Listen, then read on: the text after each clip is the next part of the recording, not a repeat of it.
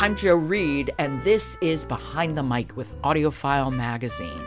This is the place where editors and contributors to AudioFile let us know what they're listening to, and we get their take on it. Emily Connolly is an editor at AudioFile, and she's with me this whole week, and it's always such a pleasure, Emily. Hello. Hi, Jo. How um, are you? I'm well, and I'm excited to talk about today's audiobook.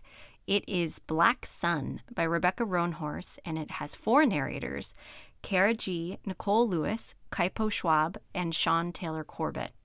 And it's the start of another epic fantasy series. Oh, so this is the second series you're starting with us this week so far. And it's only Wednesday. Yes. My goodness. Okay, so what? Tell me, just give me the arc of the story. Tell me about this fantasy world she's creating. Sure. So, this fantasy is inspired by pre Columbian American civilizations. It's really beautifully narrated, and each narrator is reading overlapping storylines that build to this very explosive ending. So, you have Nicole Lewis narrating as this woman, Xiala, with a really smooth and almost languid voice, though she amplifies the tension in moments of action. And Xiala is a Teek woman who we first meet when she's waking up in a jail cell, having been caught sleeping with someone else's wife. And she's hired on to captain a canoe going to the city of Tova in time for the solstice. And she's supposed to deliver this mysterious passenger, Serapio.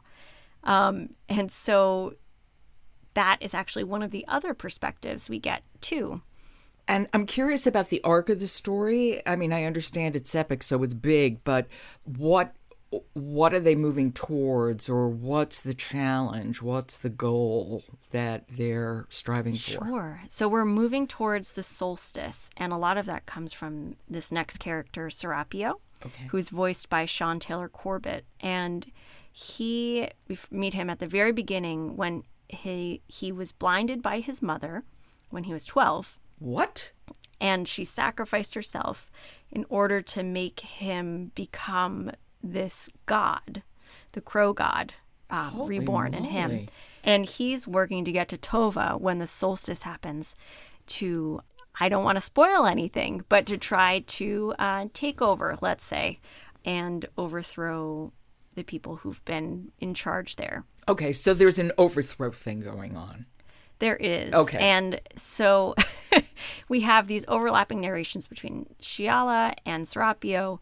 And then we also have this sun priest, Naranpa, who's narrated by Cara Gee Um, and this is a woman who was born in the slums in Tova, this city that they're working towards, those other characters. And Naranpa has worked her way from being a servant in this tower to being a leader, one of the son, one of the priests. Um, and there's a lot in these sections. There's a lot of priestly politics that Cara's really great at narrating. You you can follow along with what's going on, even though it can be a little confusing if you're not listening closely. Okay. And she's trying to help the priesthood regain its status, but not very much goes according to plan. Well, I want to hear a little and so set this up and tell me which of the four narrators, if not all of them, will be listening to. Sure. So in this um, section, we're going to hear from Nicole Lewis narrating as Xiala, and this is she's waking up disoriented and hungover in jail. Okay, and this is Black Sun by Rebecca Roanhorse. The skinny woman, the one who had kicked her, cackled. She was missing teeth the two front, and another lower one. Xiala wondered if they'd rotted out or she had sold them. She looked like someone who might have sold them. This ain't a merchant lord's house, the woman said, grinning. That's for sure. Thank the lesser gods for that at least, she said, and meant it.